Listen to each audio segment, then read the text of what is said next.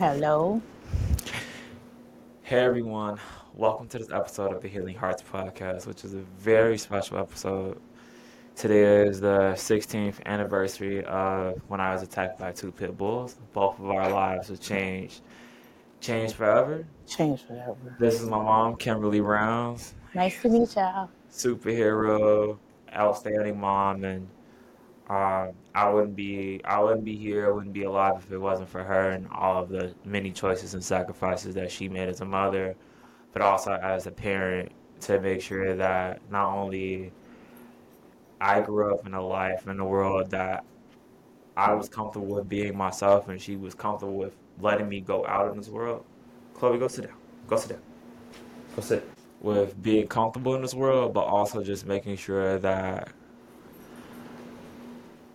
I take learning and wisdom and understanding like how to be kind to others even even though I was going through my hard times. And you know she says she gives me a lot of credit for everything. She says she was just the back the backbone of who I am but I definitely give her credit because I could have been uh really angry this whole entire time and really spiteful but she definitely made sure that I saw the brighter side to things that were often really cloudy That so was God's blessing, that's all. so mom welcome welcome to the pod Thank you for having me. It's nice being here to share this day and moment with you.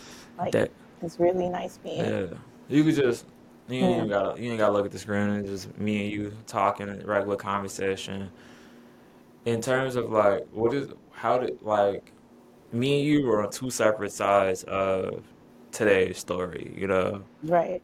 Like I I went through the experience, but also you were the one that had to like go back there and deal with the dogs. You were the one that dealt with all of the like the police, like animal control. You're the one that went to try to find the ears. You you would try to go find, you know, parts of me that wasn't out there anymore. Um, Yeah, I needed to see though. I needed to make sure that they were not there. If they was there, then we could get them in some ice and bring them to right, you. right. You know, that was the goal. And then to make sure that the dogs got to animal control so they could test them, make sure that they didn't have no type of diseases and stuff so we could know to get you the right medicine that you needed that day. So that's what that was about. Yeah. So how does how does today feel for you? Like each and every year, like it's been 16 years. It feels like it was the damn near the same day for me. But like, how does it feel for you each and every year? Just seemed like just yesterday, but you grow each year that every anniversary comes because I see how you have grown. So it makes me feel better about it, about the situation. I still feel horrible that it happened, but it's all in God's hands now. Yeah, Yep. 16 years I'm just saying. So. right. So Yeah. he took over and he kept you here. He gave me my miracle that I was deserving of. Feel free to drink water whenever you need to take a sip or anything. Can you talk about what it was it like? Um, not a lot of people believe me when I say that like you were like fighting people in the emergency room because you got that last right. Yeah, I got that last. Everybody was there because I was dealing with the police and the cops, with the dogs and everything. So when I got there, everybody was in doubt mode. But when you left me, you were saying your name, you had your hmm address, you knew your birthday. Yeah. And so my goal was not to let them and their negative thoughts get to me. And the only thing I want to do was stand on my faith. And I knew you was okay because you was talking. I saw the damage.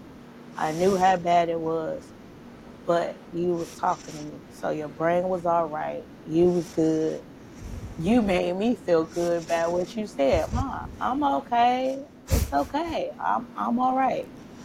I'm good. Yeah. Things like my name is Joshua Dixon. And then you gave them your address and that made me tear up, but I knew it was all right. Yeah. So to go there and hear them all talking crazy about you finna die, I wasn't trying to hear that at all. Wasn't trying to hear that at all. They needed to go. Wasn't no, wasn't no room for no negativity in that room. hmm Everybody that was negative had to leave that room. And I made sure of it with security. Yeah. So they had to go to a different part of the hospital away from me. And then I just started praying. Like, there's there's no way that God was gonna let take you away from me. I had already lost one child. I was wasn't ready to lose another. And so that was my faith. Like I was deserving of a miracle for that day. So that's what it was. Yeah. No, I definitely remember. I don't remember all of the words. To this day, I don't remember exactly everything that I've said, but I do remember talking the whole entire time. I remember getting in hmm the ambulance, and I remember uh, when I got into the ambulance, I was doing good for a while. I think it was like closer to like Garfield. I started to like bleed a little bit more because the ambulance is warmer than it was outside, and that's when they like they like started putting ice bags on my face. hmm Dad was just in the corner, whole Crying. whole entire time. And uh, I'll never forget. He was just in the corner, covered in my blood, just like just staring, not even saying nothing. You know, I was answering all of the questions for him, and uh, the exact same way he was at the hospital in the corner, not seeing anything, crying. yeah, Just not a lot of help. But I don't know. I just had God. That was yeah, that's, that was all I needed was to talk to Him. The end of the day, that's all I needed. yeah. Before we get too like dive deep into the accident and the significance of it, what brings you here and and like what makes you you? Like how how how you get here? for you know, 40 some years later. Like what, what brings you here? Tell us about your kids. Tell us about tell us about as much as you want, but like who what what makes Kimberly Kimberly? I don't know. I have a strong faith background dealing with great grandma, grandma, my grandma Nancy, my grandpa, my grandma Nicely, my grand, my great grandma, Mama Dear. I stayed around them for a long time. they instilled the Lord into me really strong. They helped me through a lot. As being an abused kid coming up in a household that was domestic violence, I really just kept being happy and just believing the Lord. And they helped me to the point of that. I had a child early on in life as How a teenager, uh, 13 years old. I got pregnant. I had him when I was 14. So he's 31 and I'm 45. That's the end of man. But then I moved out when I was 15, got emancipated because I was still being abused. And then she's my mother started abusing my my first child. So it's time for me to move. And my grandma Nicely helped me move out. She helped me go to the court and get emancipated so I can move out. So by that and not really never having a mom, I always want to be the best mom that I could ever be.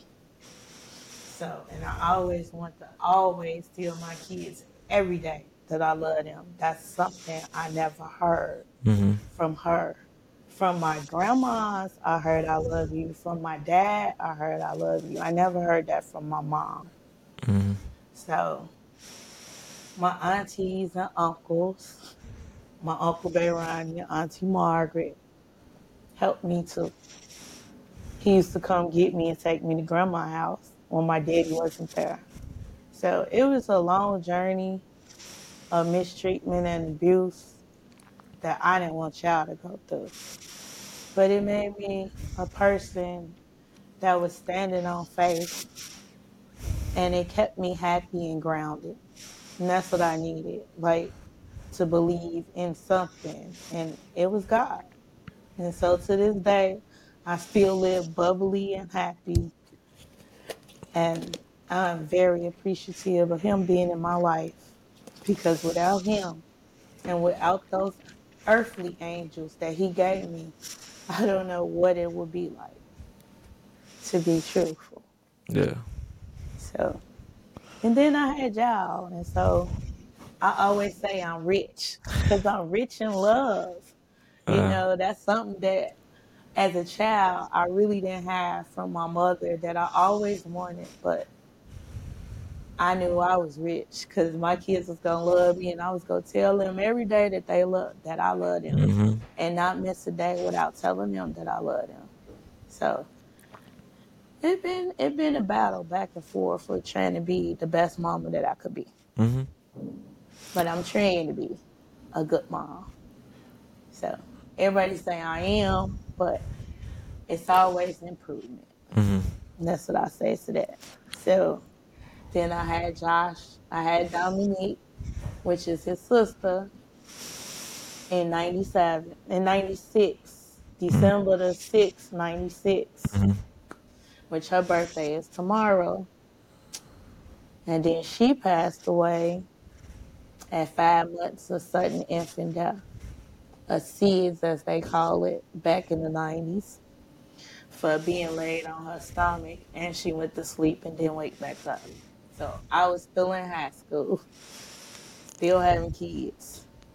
But I was living on my own, taking care of my kids, making sure they do everything. hmm I was 18 when I got pregnant with her.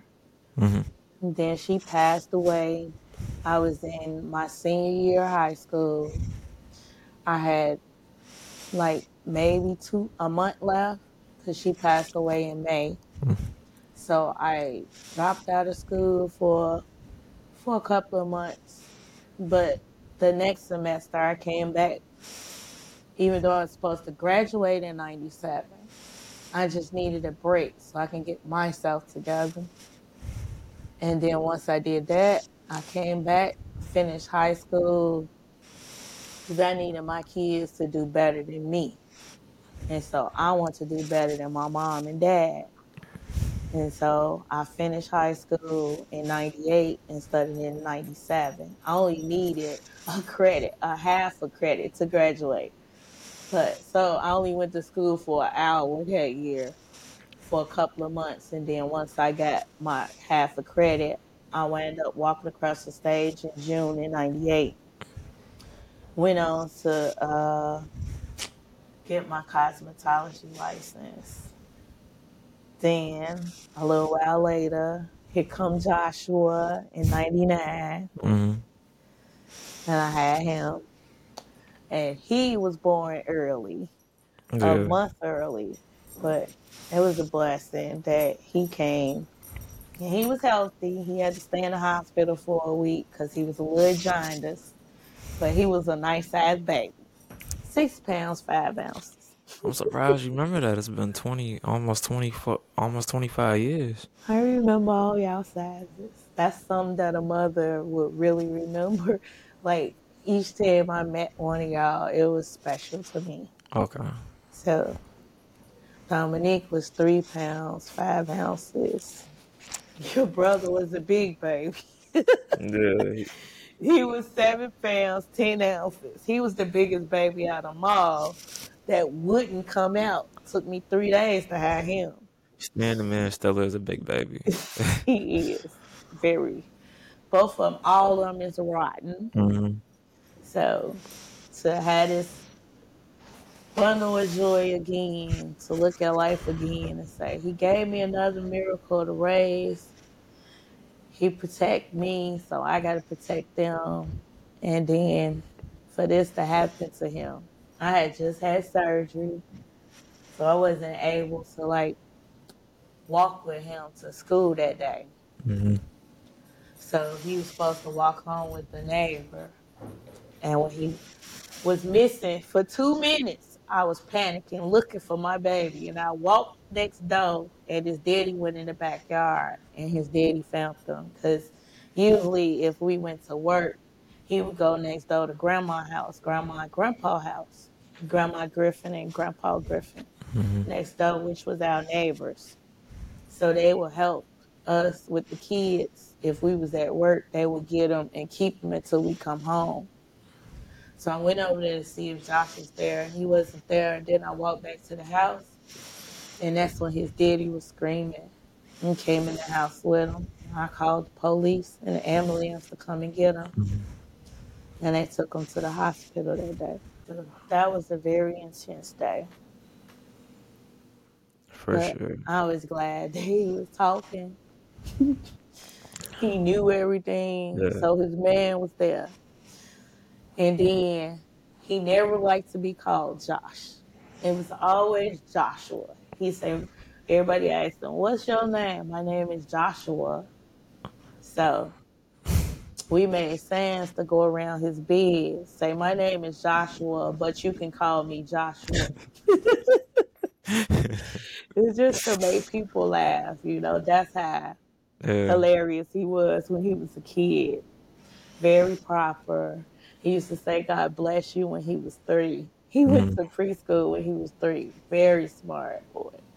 So my rule of thumb is if you're potty trained and you can talk back to your mama, it's time for you to go to school and learn something new and be with other people your size. So I made sure that they went to school at the age of three. hmm I don't care if it was just for a couple of hours. It was so they could be with their peers instead of them being in grown folks' face. Yeah. And that's just the way I felt about That's just it.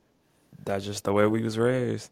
Yeah, so it was about getting an education. My daddy didn't finish. Like, and he installed in us, like, we needed to go to school. We needed to finish school because he had to stop and start working because his daddy died hmm early. So that's what I installed in them. And so he was, his job was to go to school every day. That's the way they paid their rent to me, was by the getting good grades and going to school. That was their rent to me. Yeah. And that's how they got everything they wanted by paying their rent to me. So to go from that to the accident, it was a long day because they had to put him in surgery. They had to put him to sleep. They had to clean his face. They had it's called bereavement. hmm So they just took all the dirt and little hairs and fibers from the dog out of his skin and they had to clean it up before they could do anything. hmm It was one of the most longest days of my life. Twenty seven hours. Yes, 27 hours. It actually was 28, Or but he was under for 27 Okay. because it took them an hour to get him ready to go into surgery because they had to cut all your clothes and stuff Yeah. off. And so to get all of that bloody stuff and to thank God that it was cold that day hmm because if it was not cold, it And I would have been a different and I had the leather jacket. Yeah, and you had a leather jacket on. That leather jacket definitely But saved my life too. it really did. That leather jacket saved his life because they couldn't get to his throat. Yeah. They couldn't get to his throat because it zipped all the way up hmm to his neck. So they couldn't get to his throat. So all they could do is mess up his face. Yeah. So they took all this and the nose, left part of his lip. This part was gone on the side over hmm here. So they pulled that over some. Ears was gone. Yeah. Nose was gone. Eyelid from the left eye was gone. Mm-hmm. The eye was still there, but it was damaged. Yeah. To learn that the dogs had attacked him, I want to kill them myself. But we needed to test them to make sure that they didn't have no diseases or anything that could make him sick. hmm So we needed to know all of that. But 10 days after that, they put them dogs down hmm because I felt once you taste blood, you are not going to stop. And Shoot, which was our dog, used to lay in a bed with him. She was the, the tiniest dog of the litter. She was the runt. So to never respect that, even though she was trying to protect him from the hmm boy dog, she the one that did the most damage. Trying to pull him away from the boy dog. Yeah. So that devastated me to find that out. Really Yeah. devastated me. We're gonna get to that part, um, cause I remember, cause you guys kind of knew, everyone knew the result of that accident, but no one really knew the pieces to the puzzle until I woke up. Well, until after I woke up and I remembered everything, Right. cause I didn't remember everything once I woke up. Um, first, Got j woke up on my birthday. yeah, we, I, Best birthday present ever.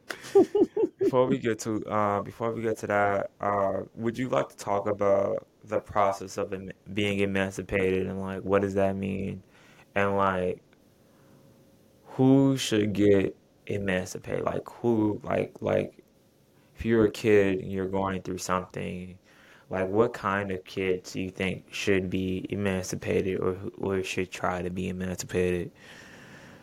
Okay, so you have to have a strong will because the judge gonna ask you, like, is you capable of taking care of yourself?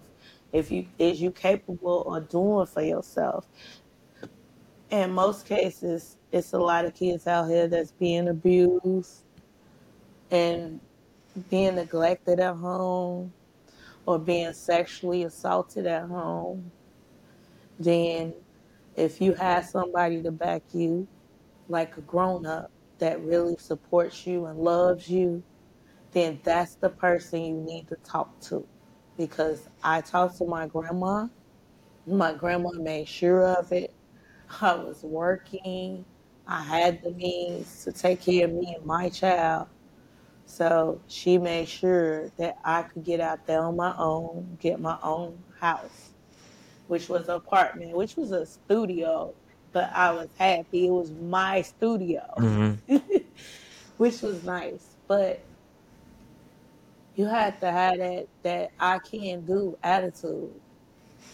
And anything that you put your mind to and you have that I can do attitude, then the judge will accept you as being emancipated.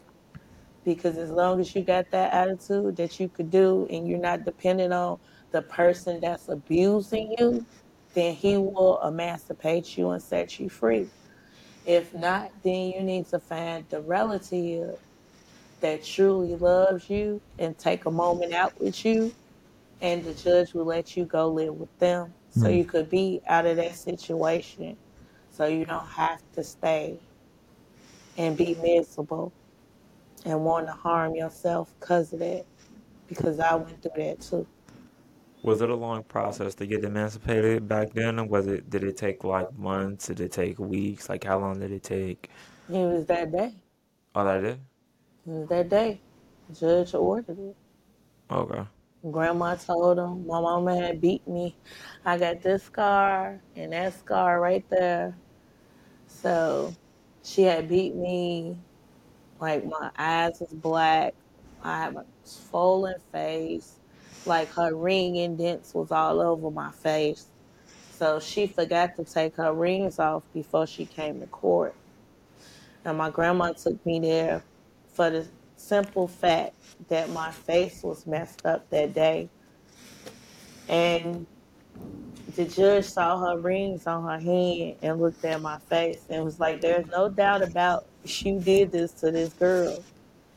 And grandma said that I was capable of taking care of myself or I could come live with her. And the judge emancipated me so I'll be able to get my assistance that I needed from public aid and everything for my son. So I'd be able to continue to take care of him. And that's how that wound up happening. But he Hmm. ordered it that day. Okay. That's cool. I, I thank you for br- bringing that up because I, I definitely there's a few admirers in the community who who had been emancipated when they were like teenagers, and I find like that's that that sh- should be talked about a little bit more. That that's a possibility. That you know if you fit the criteria, you can be emancipated and you will be like legally liable for yourself. You could go to the doctor for yourself. You don't need a parent or guardian to sign for you. You could sign for yourself. You were You could 14. stand for yourself even in high school, cause I'm the one who oriented myself into Yeah. high school. I'm the one who I got emancipated before high school. I was in eighth grade, So so you were 14? yeah. No, I was I was getting ready to be 15. So Okay, so about to be right 15. before high school. So I'm the one who sent myself into high school. Okay. and they got mad at me said they needed a, a grown-up to talk to well i was my grown-up Yeah. i was my person but you could talk to my grandma if you need to talk to but i wasn't gonna be no problem No, thank you. Thank you for for definitely bringing that up. Uh, now to jog forward over a couple of decades, I can't. I'm bad at math. You know, you were you were the well, you were the one that was good at math. Mom was definitely the one that was good at math. Dad was better at reading. Um, I don't know about if Dad's still good at reading now, Yeah, but yeah um, it was a it was a double team yeah, because i have a learning disability but i never let that get into my yeah, way but uh back then public schools really wasn't all that It was like my teacher was watching TV and doing her nails and studying and teaching us. So I didn't really learn learn how to read until seventh grade, yeah, and so I was behind. But I didn't let that stop me, like from raising my kids and making them better. So what I did was day punishments was sitting at the table doing dictionary papers or yeah. sitting there reading. So we do our homework together. We both sitting at the table together. So that's the way it went. And for like everyone, you know, mom did cover pretty much the whole like the the span of the story. But um, December 5th, 2007, I so 16 years ago from today, a few hours actually from now, um, when we're recording this, we're recording this at 11:30, uh, 11:30 a.m. Central Standard Time, um, December 5th, 2020, 3 p.m. Let's say about about 3 p.m. that time. Two fifty eight. That's when I was looking for 258. you. Okay. Yeah, you were supposed to be at home. 258, December 5th, 2007. Um, coming home from school. It's a snowstorm. Well, it, it wasn't stormy at that point, but it definitely was a lot of snow. Short little kid. Definitely didn't hit my growth spurt until I was way older. I was short for my size, for my age. Uh, running home, running home from school, you know, uh, running home from school, and I usually enter uh, enter our house from the backyard. I was too young to have keys, um, but that was just something that like that's been that way for years. You know, like I I, I walked home with a scooter. So let's say I was in third grade, so I might I'm probably been doing this for like three years now. Three years or so, you know, we're we're entering through the back the back door. Plus, my room was in the basement, so it made more sense, like how the house is set up. It made more sense to come in through the basement Right. come home from school and uh, first day of the snow and um, I opened the gate and the the male dog which was Bam Bam Bam Bam ran out ran out of the gate and uh, I had pulled Bam Bam back into the yard by his tail back into the yard and I had closed the gate. And the reason why people always say like, why would you do that? Is I always had like me and my brother we were always told like, oh, we were told by our dad like if it was our fault for a dog getting out, then like he they would get on us for that. Well, he would get on us for that. So that was just like me just trying to not trying not to get my butt beat. You know, I'm just listening to orders. And uh, I looked up to my parents. I always made sure I stayed in line. I, I didn't want to be disciplined like that. I used to get in trouble for my mouth more than my actions. Um, and so getting the dog back to the yard, and I closed the gate, locked the gate, and turned around and slept on the ice that was by the back, the back by the back fence. And that's when the boy dog lunged at me and the attack started. I'm not gonna go into the gruesome details that I told everyone when I when I finally remembered everything, but that's when the attack happened. It only happened. It lasted for two minutes, and the Two whole minutes. the whole entire time I'm screaming stop. I'm screaming stop. I'm not even crying. I'm just screaming stop, trying to get them to stop, because they were taught to listen to each and every one of us. But in that moment, like no, they weren't. I knew instinctively that Bam Bam was trying to pull me into the garage where I knew I was gonna die. I knew that instinctively. Like as an eight year old, I don't like eight year olds don't know the concept of death like that. But I knew in that moment, like the where I was going, yeah, I was gonna die if I was gonna go in that garage with him. And uh, the girl dog, shoot, um, even though she did the most damage, and if it wasn't for her, I mean, I probably wouldn't have made it because if they both were on the same team, I felt like I would have made it in that garage and it probably been over with. Right. Um, so thankful for her. She was trying to pull me towards the house. He was trying to pull me in the garage. So it was tug of war between me and two dogs, and I was the string essentially um, getting yanked by my face, getting yanked by certain other things, being yanked by my arm the, through the through the leather jacket. Luckily, none of their bites pierced pierced that jacket at all. Uh, being basically just kind of slung around. But um, my dad came out, and so soon as he came out, I mean, I would say he's probably like 10, 15 feet away from me. I could see everything. Like I can remember everything as if it, as if it happened not too long ago. Uh, Dad stood there in the middle of the yard and just stared, and every and the dogs went.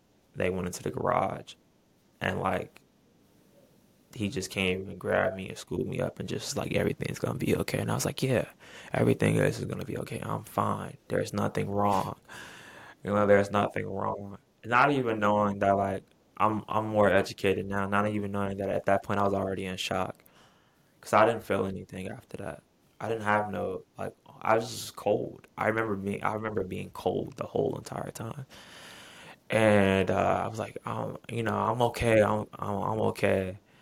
And um, dad took me in the house, sat me on the couch, and just holding me, crying the whole entire time, telling me everything is gonna be okay. And that's when you came in, you heard him crying and hollering, and then you know, then that's when it leads up to the part of your story where Yeah, that's when I was like, let me see what's going on? And then I called the police. And then the ambulance and the police was taking too long. Seemed hmm like to me, like I, was trying to put, like, hold it, hmm put pressure on it so it could stop bleeding. hmm And then they finally got there and they started cleaning you. And it was just so your dad got in the ambulance and you was telling them your name and I was standing outside and they was like, Well, only one of y'all could ride with them and you had to stay here. So the police made me stay there because he the one who had you in his arms. So Yeah. I had to stay there and deal with the dogs until they could get the dogs and then I could finally go to the hospital. Yeah. How did you get there? Your grandma. Okay. Okay. So you both was the last ones there. Okay. I feel like I Yeah. never, I never, I never thought to ask that part of the story because I'm like, how did OG get there? Um. Your grandma and your granddaddy. Okay. Yeah, I Yeah, she remember. was so negative on the way there. I was not trying to hear that. I can imagine. I imagine. just kept I kept praying. That's that's that's all I could do was keep praying. I, I didn't want to hear nothing nobody had to say. I just wanted to know that sh- you was all right. Yeah. And it was a coincidence that it had a really, really bad snow day that day Yeah. because the doctor, Dr. Golly, was supposed to get on the flight that day. hmm And he wouldn't have been able to take care of my baby that day. But it snowed. And he was the best doctor for the problem. And he just so happened to be there. hmm Which I just felt like God was just making it like it was gonna be okay. hmm So I, it was a blessing that he was there, which was amazing for me. hmm The best doctor to take care of you and fix you and put you back together, which I prayed over his hands for him before he touched you.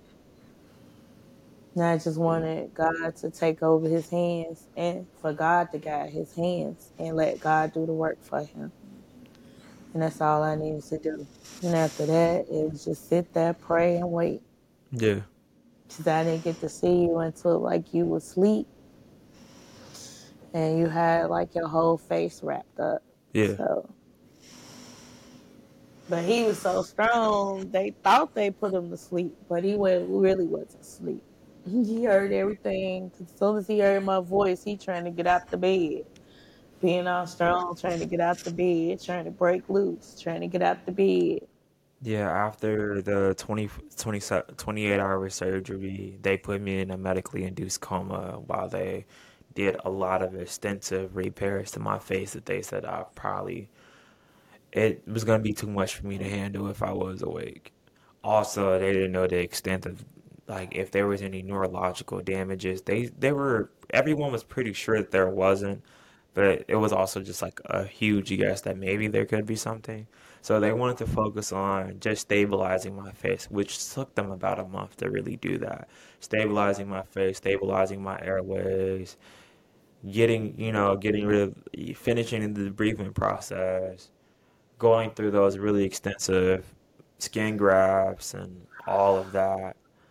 It was a lot. It was a They lot. couldn't do the skin grafts that day. They just did the Oh. I was talking about just like, you know, throughout that month of being in a coma, that's when they did like the first set of skin grafts and yeah. That yeah. day was pretty long. And then they let him rest for like two days. Yeah. And then the next surgery was 48 hours. It was one of the whew, longest two. I was calling while he was in surgery. I was on the surgery speaker talking to the doctor because I wouldn't stop calling so I could know what's going on with my baby. Yeah. And so Dr. Golly was good. So he understood how it was. I'm a mother bear over my kids. So he let me talk on on the surgery speakerphone to him to understand how the surgeries was going because they wasn't calling me when they were supposed to Yeah. call me. So he had gave me his pager number. So I just paged him like crazy because it was like more than 10 hours and I haven't got an update. And so then he started making a nurse call while he was in surgery so they could talk to me. So he built trust with me in the first couple of days. And I love him for that. What do you, for, you know, now we're getting to the point where we're in a certain kind of like being alive today is way different than being alive 16 years ago. Like, not, not, not for, you know, like parents like having kids, you know what I'm saying? Like like young kids and being a parent and today, like right now, me and me and Stan, we're both grown. Right. But like if if all of this happened today, it would be a total different landscape. Yeah, it Um, would be. what what would what would your advice be for parents who are having a child that needs special needs like me well, special medical needs or special needs in general, who are going through these kind of intensive medical surgeries or medical interventions or medical choices where an accident may have happened, a car accident or a fire act. Like, there's more people being burned now that I saw statistically than back then. There's more people being even attacked by dogs now than even 2007. What I say is, I always told myself that that's not my life, that's his life. And so I made him a part when he woke up of each and every surgery. And they needed to explain it to him, not just me. They needed to explain it to him so he can understand it. That's his face. That's what he has to live with. hmm Nobody else. So he needed to understand what was going on, what surgeries was going on, how it was going to benefit him. So they broke it down to him. And I would not sign that paper unless he agreed to surgeries. hmm And he had to sign first, and then I would sign. hmm They said he didn't have to sign. I said he did. Because if he didn't sign his signature, then I wasn't signing. It's about including them, making them a part of the decision, which makes them feel better about what they're going through, not leaving them out, hmm helping them understand what's going on, not leaving them out in the dark because when you leave them out in the dark, they start fighting you. Mm-hmm. So you want them to understand what's going on. You really want the doctors to break it down into kids' terms Mm-hmm. for them to understand exactly what's going on. And then make sure they agree with that surgery. Because the doctor did one surgery and he got a little ambitious. And he didn't ask me or Josh about it, and we both was pissed off about it. Man. So I will always say, Josh, this is your life. This is your face. Let me know when you're satisfied and when you're clear with it. Until then, I'm gonna keep signing these papers to get you to where you want to be. Mm-hmm. And that's the way I got through that with him was making him a whole part of it.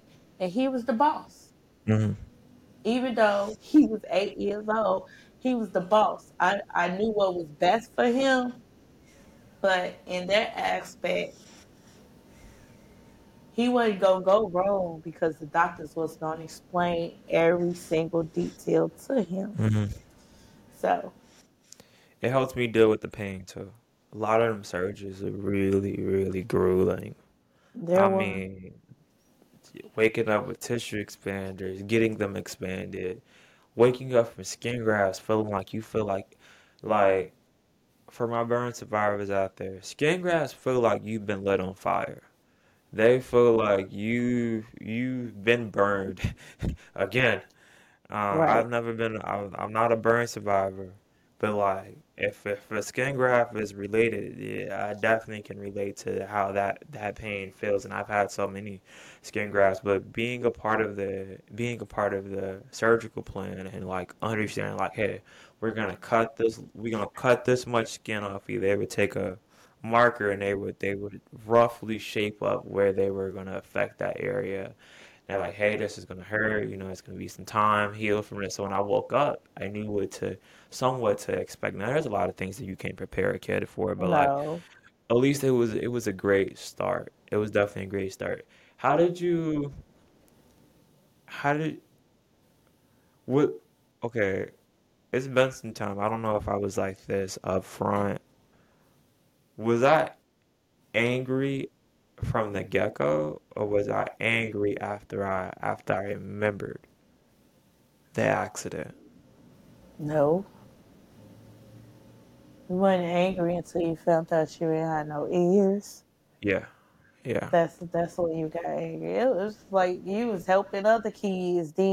then, and then that little boy told you you didn't have no ears. But it was it was a touchy situation because you cried because you said you cried because you said that. You, what if you needed to wear glasses? How was you gonna have, wear glasses with no ears?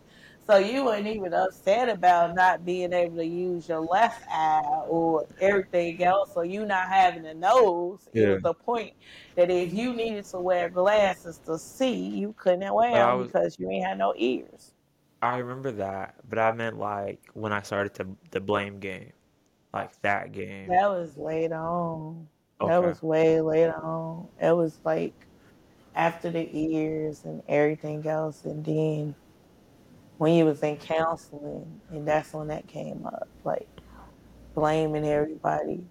But you Oh, was really humble about what happened. Like we didn't know that you was upset about anything until counseling, and that's when the blame game started you talking about counseling, in the hospital. like hospital. in the ho Okay, okay, Yeah, Coun- counseling in the hospital. Okay, because I know like Denizula, that was a whole different thing. no, Okay, in the hospital. yeah, hospital. because I know I, wa- I was pretty, I was pretty harsh. Like I was, it for me, like I understand. Like now as an adult, I know I, I could have did a lot of that differently, but it was just like I think the grief didn't sit in until like later on. It was And, a lot later. yeah, and then I started to really grieve that like I'm like I started to sit there with the reality that I will never be the way that I was. I was like more toward like You woke up January, so you was fine. January the eighth, Yeah, January the eighth, my birthday.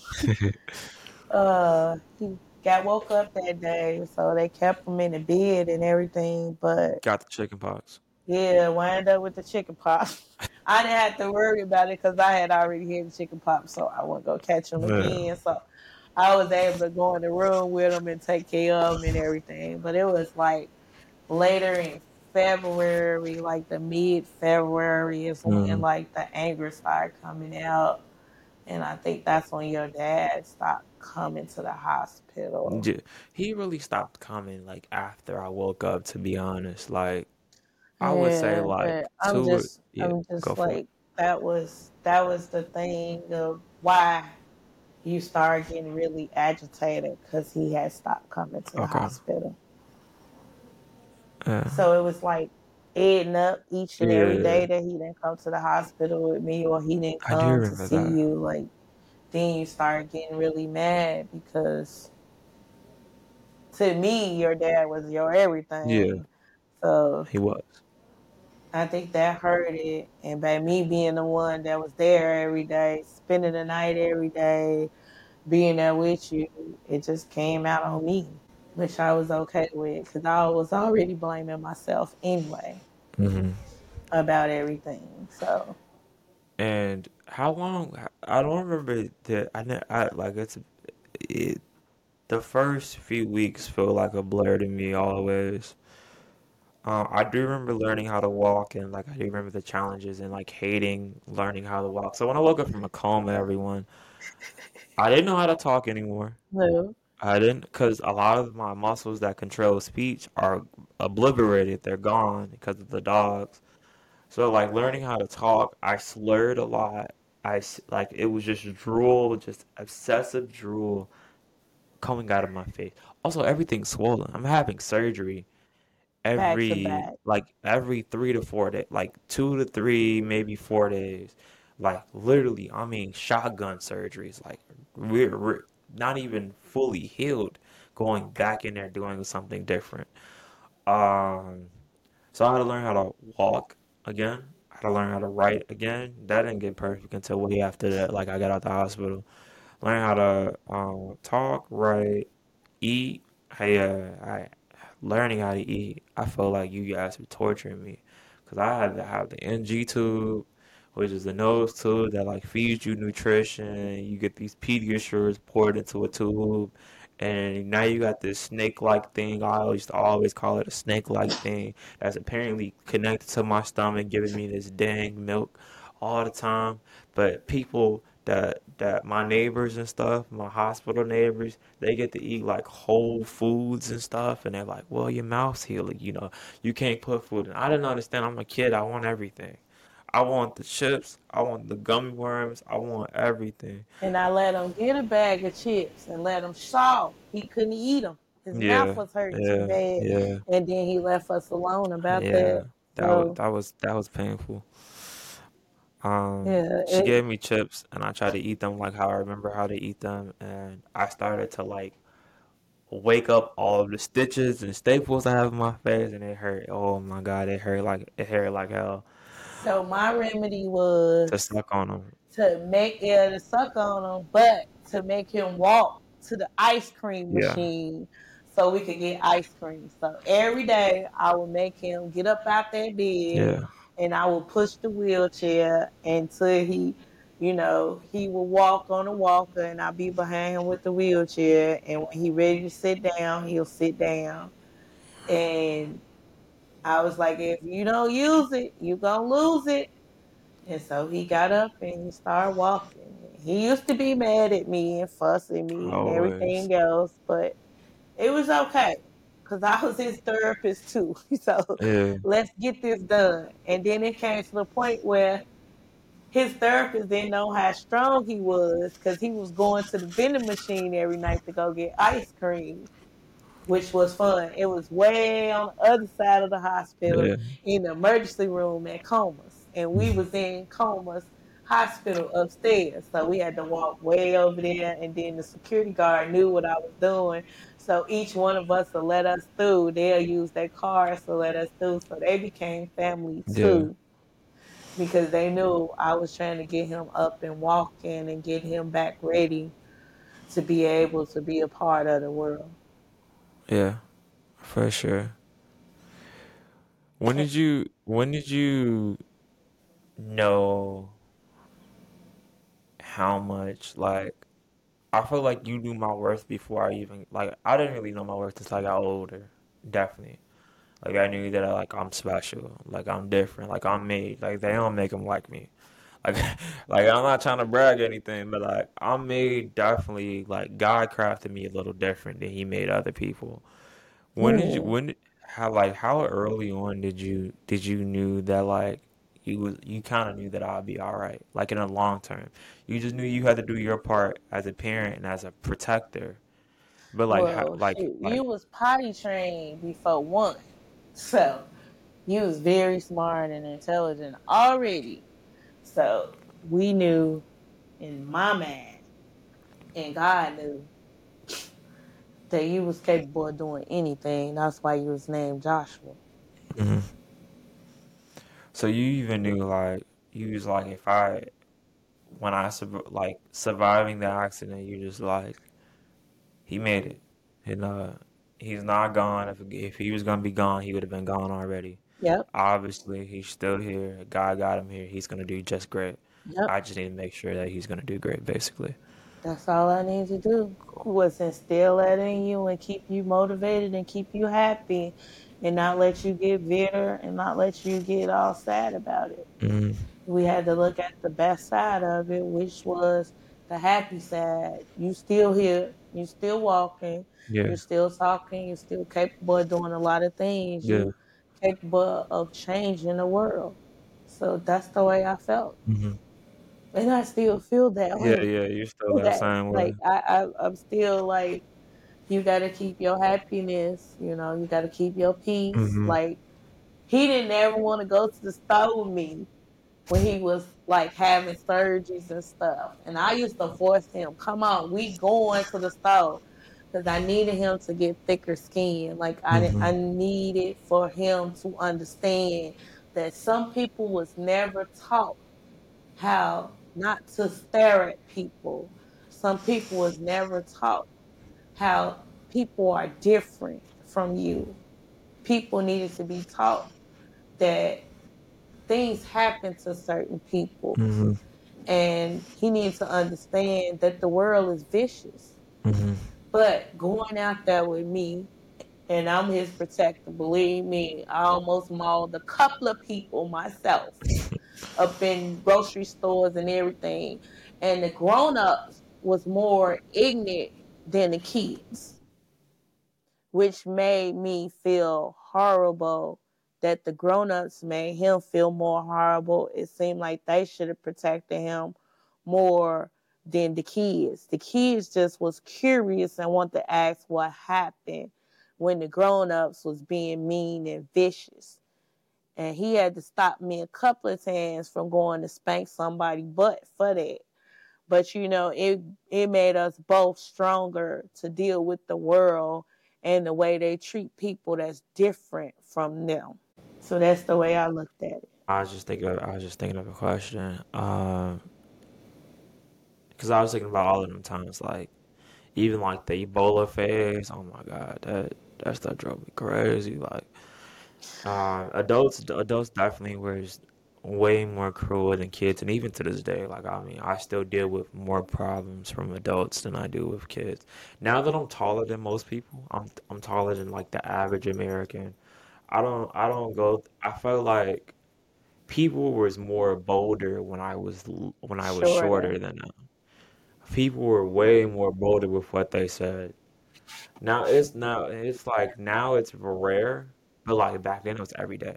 I mean, it was every day me and you would get belittled with comments. Now it's like every now and then, more so people will like do it when I'm walking away type of thing. Like when I'm not like in there, like when I can't make eye contact with them. They'll do it like as they're walking past and they'll say something smart.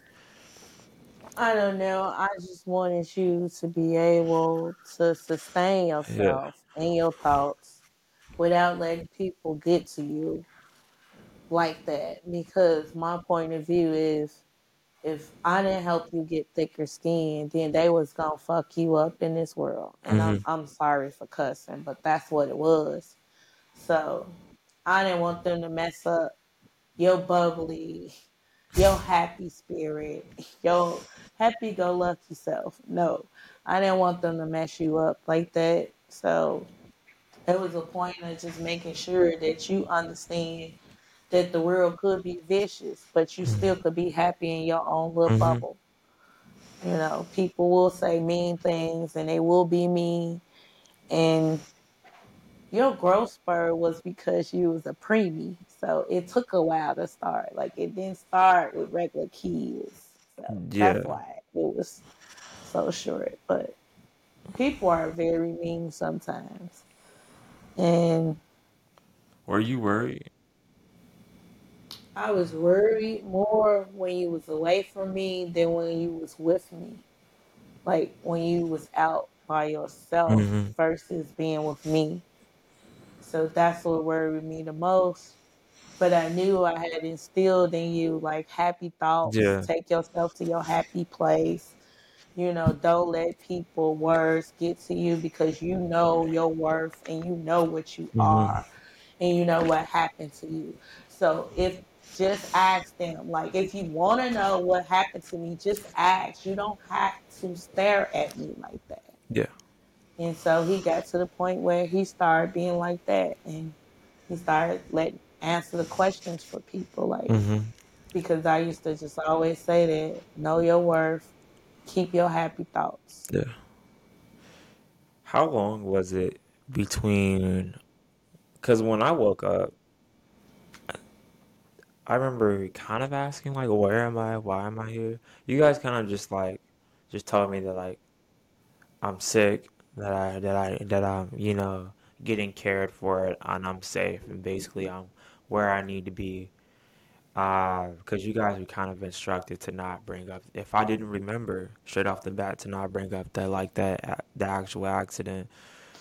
Yeah, Um, that was Courtney, the therapist. yeah, She didn't want us to mention it because we might make him go into shock again by mentioning it. Like, we wanted him to get stable of being woke before we mentioned the dog attack.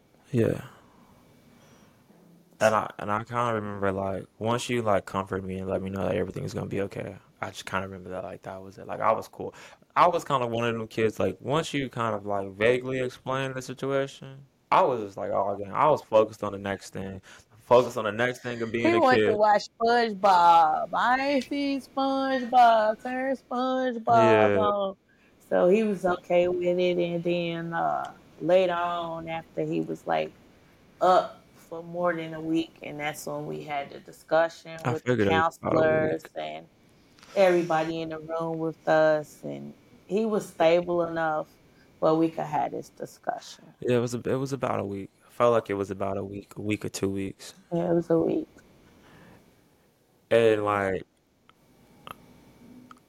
I remember I just remember having a lot of dreams, like a lot of nightmares. Like it came to me in my sleep what happened. And then I woke up and I just started to just say everything.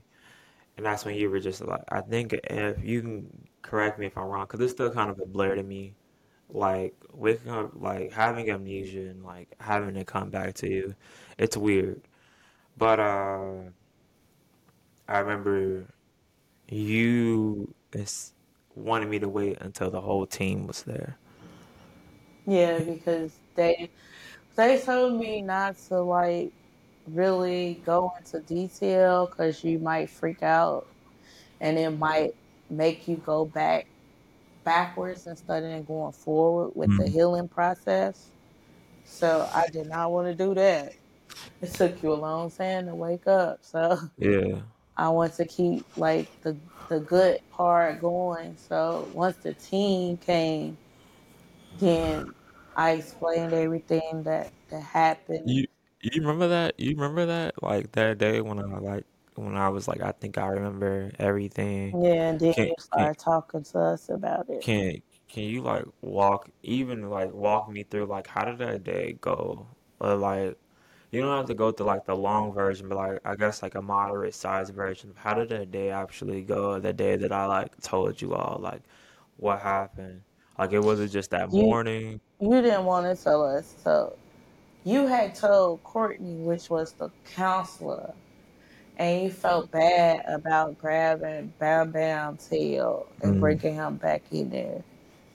And uh, she told me, and then I came in there and talked to you, and you told me, and you was like, "Is you upset with me?" And I was like, "No, you should have let the damn dog go. I didn't care about that damn dog. I care about you." mhm, And you just started crying, and you felt you just took a deep breath, and he was calm.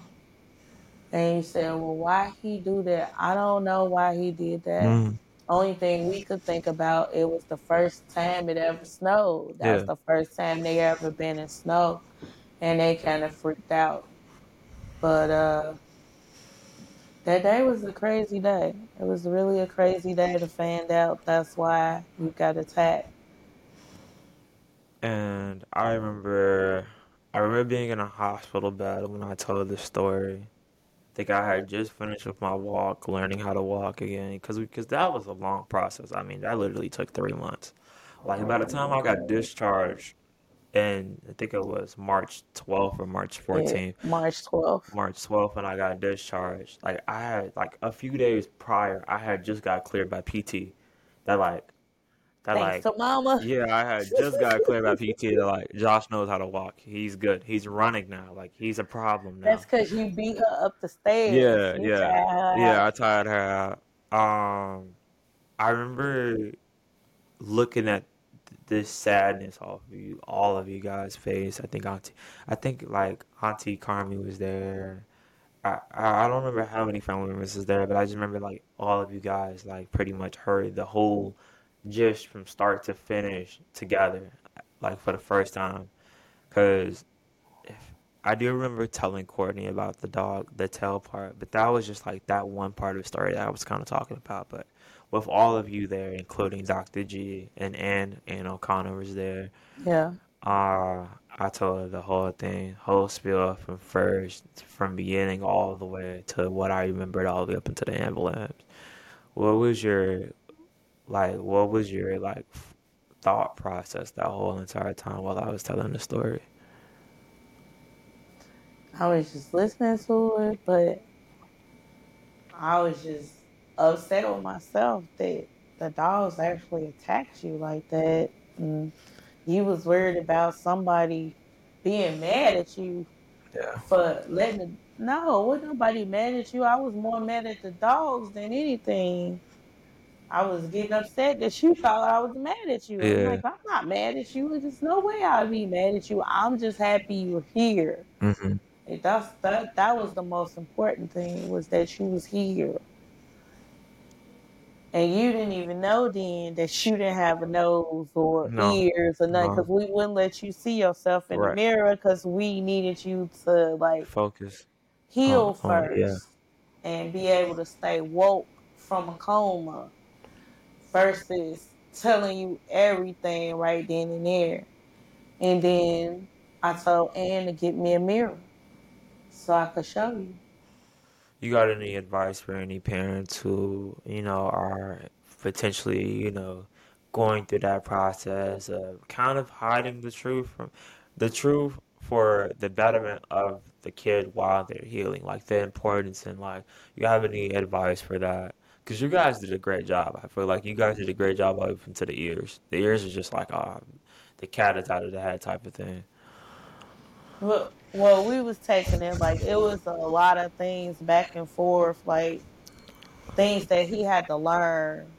Like first, we needed to show him his face, and that was a part that was really, really hard to do because he had no nose. It hmm was just It's just whole. Right here in his face with a breathing tube. I mean, hmm a food tube, a GI tube going down to feed him. That was that's what was in the with yellow Xeroform on his nose. That was it. It wasn't nothing there. And then this lip was tore up. So he couldn't see that. He couldn't see none of this. And he couldn't see this.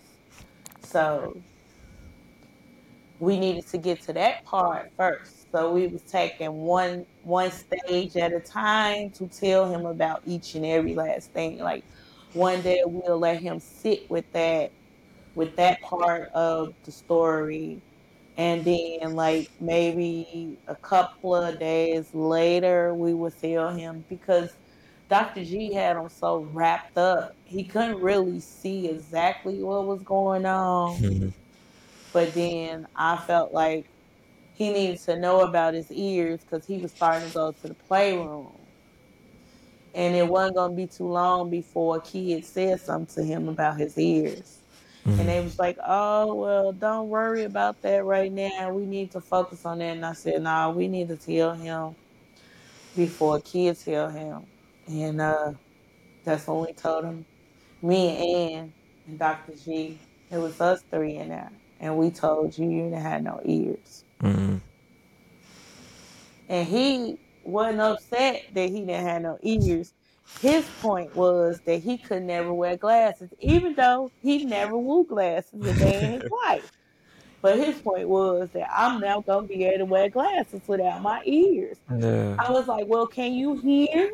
He was like, Yes. I was like, Well, you don't need your ears right now. You could hear. Yeah. So he told Dr. Golly, he said, Is you gonna make me some ears? And Dr. Golly said, Yes, we're gonna make you some ears. He said, "I'm gonna make you some ears. Yeah, he's yeah, he said I'm gonna make you some ears. I'm gonna make you some ears." Yeah. But it ended up being One of his best friends. yeah, one of his best friends that made the ears. Yeah. Dr. Dr. Patel and Doc- Dr. yeah. They the ones who do the ears and Rosie. Yeah, and Rosie's the And we had Camille for a little while. Yeah. But Rosie is the main one. Yeah, and Rosie is the anaplastologist. Anaplastologists are, um, I, I would consider. I think they have a PhD. I'm not really Yeah, sure. do. Um, PhD in making prosthesis, and um, she's the one that made majority, almost all on prosthesis, with the help of Camille for a short span of time. Her Right. and Camille made the very first set. They made them from actual color fibers, and then over time, like the technology upgraded to where it was easier to make ears. It didn't take like several months to a year. Several But the first set of prosthetics, I think, will forever be the longest part. Right. Um, because you have to So figure out they what. had to make them from my ears. Yeah, they made them from mom's ears. And then he didn't want the hole because my ears are Yeah, yeah, pierced. I don't want the ear pierced hole. I was like, that's too girly. Don't want that. So they had to close that in. Yeah, And, but he didn't want his daddy ears because he said daddy, he didn't have his daddy ears when he was born. my dad's ears are huge. They're huge, so he didn't want those. So he wanted the ears he was born with, which was my set of ears. So yeah, he made his ears off of my ears. And uh, he actually get to wear glasses now. yeah, yeah. I got, I gotta, I gotta. Oh, where? Oh, they're right there. Not to see with, but for protection Yeah, of his only eye. Yeah, because I only got one left.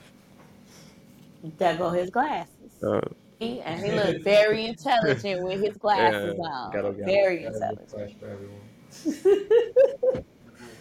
he looked very intelligent with his glasses on. Check them out for everyone. Put them back before I break them. Man, I mean, like I'm getting, you know, it's it's crazy to, to think about all of them years. Um, you know, we finna have a surgery coming up, and it's gonna be kind of like I feel like those days where we had all of those surgeries. You know, you kind of you can kind of compare those to like being in a war type of thing. I mean, not like a war against anyone, but those are just It such. was a Th- battle. them was some battles. Them was some battles. and I mean, just like walking out with like well, every surgery, theoretically, theoretically speaking, every surgery, low key, was a success besides, well, yeah, I would say every surgery was a success besides the complications. So the the the that that um anesthesiologist ripped out my tube, ripped out my breathing tube. caused me internal lung bleeding. I bled in my lungs for six hours. They had to suction that out. Uh, losing each nose. They didn't die in the operating room. They died after. Yeah, it was a process. It was Yeah. like I was literally sitting there watching his nose die. Like and I kept saying it like that's not supposed to be happening. Yeah. It was literally turning white, so I knew the nose was dying at that point. Yeah. And they didn't believe me, but I kept telling them like it's dying. And then when Dr. G, because he was gone for like I He, think I, three I think, days, yeah, yeah, three or four days, he had left. yeah, And when he came back, he was like, "How y'all didn't see that? Like this nose is dead." yeah, He took it off, and then he had to lay there again with no yeah, nose, and then he had staph infection because they left it on too yeah. long, and it was dead. So he had a staph infection, so they had to clean up the staph infection first. Then we had to go back to the drawing board, so they had to put pig skin over his nose for a week in order to get his body enough time to heal. Pig skin is a horrible feeling to have on your face. It's Hey, eh, you can crack jokes about it though. It's a lot of jokes that we definitely did crack about it, right? but like definitely like having no, it was cow skin, cow skin, It was pig skin. pig skin. It was pig Okay, skin. okay, yeah, and it was furry. It had some hairs on it. It was just God, the pigs had hair. Hey, it was just weird, it man. was just, it was just a little portion, like It only so you lasted uh, still, two c- weeks. I yeah, think no, so it was you a, it was still a could week. go across, like, and you wouldn't catch Mm-hmm. anything. So just to put something there Yeah. to protect you, and cause you was a busybody like he would not sit still at that hospital for nothing in the world. Every time he looked brown, he was gone. The only time he came back to the room is the nurse had to call downstairs to the playroom for us to come back up to the room for uh-huh. them to take his temperature, check his blood pressure, and all of that, and give him his medicine and make him eat. And then as soon as he got through eating, unless it was bingo day, Yeah. that was the only time we stayed upstairs. We was right back on again. So we never stayed in the room. We was always all over the hospital, everywhere. I tried so hard to stay a kid, and I, I think there is, I think I had the privilege of that, you know, having many security officers be my friend, because we we were traveling part, we were traveling through the hospital when like you're not supposed to do, you're not supposed to do that, Yeah. and so we had like so many people that was like friends with us, and they knew that it was all for great intentions, like it was literally for the betterment of me. And they like not that many kids were like me, and we didn't. Not that many kids had a parent who was gonna be behind me 99% of the time, like a whole, the whole entire way, and want me to be back to where I was. And so, as long as I still had the spirit, you guys fed that. Like I had the kid spirit still. I, I didn't get broken by the accident. I was still wanted to be a kid each and every day, each and every year when I thought I was getting ready to go to school. You guys would buy me the uniforms, you guys would buy me the backpacks and the school supplies and everything. And I thought I was going to school September 5th, you know, the day after Labor Day. And then we would finally have a talk, hey, you're not going to school this year, sorry. Um, and I'd be like, dang, man, I really wanted to go back to school, but it was like you guys all But you, I still wanted you to wear your uniform. yeah, I still want you to have your book bag, even though you was going to the kitchen table. yes, It was just a part of routine. Like you still had your your normal routine. You just wasn't able to go be with the kids because they was too contagious for you to be around. yeah. I could I could have got more staph infections. I could, I could have lost years and years of process. I mean, we've we've had so many surgeries. It being, I mean, I've I worked for CPS. You know, now I got to like, I didn't get a chance to spend a lot of time in the actual school system because I spent most of it at home school. Even in high school, I spent a good amount of time sometimes at home school still because I was having surgeries. But working for CPS for the, for those two years that I worked with Art Strauss for CPS, yeah, them schools are very germified and there's a lot of germs there. So I understand now as an adult why you guys didn't let me go into that that nest hole of germs because I, I would have I could have died. I could have got sick. I could have got the flu. My immune system wasn't as strong, you know, as some kids were. Um, And you had a trach. yeah, and I had a trach. Yeah, and trachs are special, but they're also funny. I definitely if I had a trick, I would. If I had a trick and I could meet someone who also had the trick, oh, bro, we could make a whole video off of that because having a trick is so funny. It is. There's so there's so much fun you can do with that. Um, there's two questions that I have from the community that are very that are just like go great with this conversation is um the first question is what was your process of being resilient as a parent whose child has endured th- this trauma? So just basically like how did you keep yourself strong during the whole entire time with having me going through the hell that I was going through, like that trauma, like going through the accident? How did you how did you hold on to that? It was just the point of trying to make him have a little normalcy in a chaotic world. And that was my point of having that. So, what that entailed was making sure you were still a kid, making sure that you understood everything that was going on around you, and making sure you still got to enjoy life.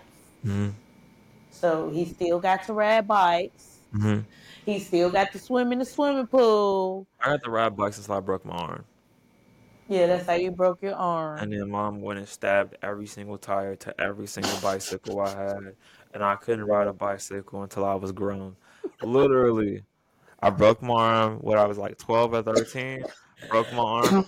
Couldn't ride a bike again until I was 18. And you couldn't be with your daddy no more by yourself neither, because that's how you broke your arm going with your daddy. Yeah. And so no, that that wasn't happening no more because evidently he wasn't watching you. You trying to protect your face, and then he gonna bring him home Tom some.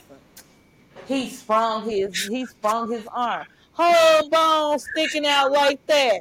I'm like, what the hell? I was like, let me hurry up and get dressed. You done broke your fucking arm. That's not a fucking sprain. That's the break. The hell is y'all talking about? What's wrong with y'all? I swear, that's, that's no, no. And then he wound up being in the hospital for Four four days. days, Four days. Four whole days. In the and then he broke it in four different places. Like really? Yep. So no, you did not need to ride another damn bike. Not another damn bite. They were even thinking they were like, if we're not, if we can't fix your arm, we might have to like cut. We might have to just, because they were like, you're gonna eventually lose a blood supply to your hand, and you're not gonna be, we just gonna have to amputate. Luckily, they were able. Doctor Lee was able to fix everything, but Dr. Lee was brilliant, and I told his ass he was not cutting your arm. yes, I said, you're gonna fix it? So, what he did was cut the bone down shorter, yeah, and he used a pipe because he didn't want to get beat up in that hospital because that's what's going to happen to yeah, him. So, he put a pipe next to it, which is a bar, screwed that bar into his bones, hmm screwed another bar down at the bottom of hmm it, and, and put some screws and bolts and plates in there hmm and my baby still got his arm yep, I was not taking it. Mm-mm, I And trying to hear that. their motion isn't hundred percent, and it still snaps when I move it at certain things. But I can power lift, I can lift weights, I can, I can do majority of things with this wrist, and I, you know, I, I, I'm thankful for those four.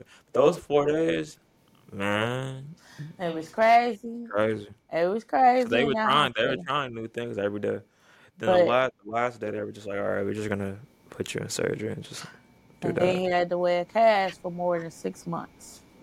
So we go Yeah, get the cast cut off. He have red cast, yeah, then he have blue cast, and he had a red cast again. yeah.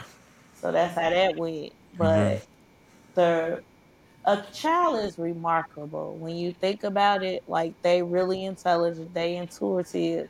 So if you let them be a kid, no matter what they going through, they gonna be all right. And that's what I did, cause I never got a chance to be a kid. I was like always the adult in the whole situation, take care of my daddy and my mom. So it was a lot.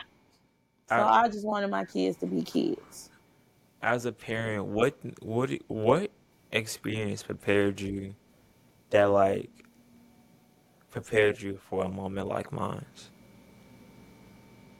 I don't think none can prepare you for a moment like that. You you took it, you know, you you took it for those It's between like you took every single day.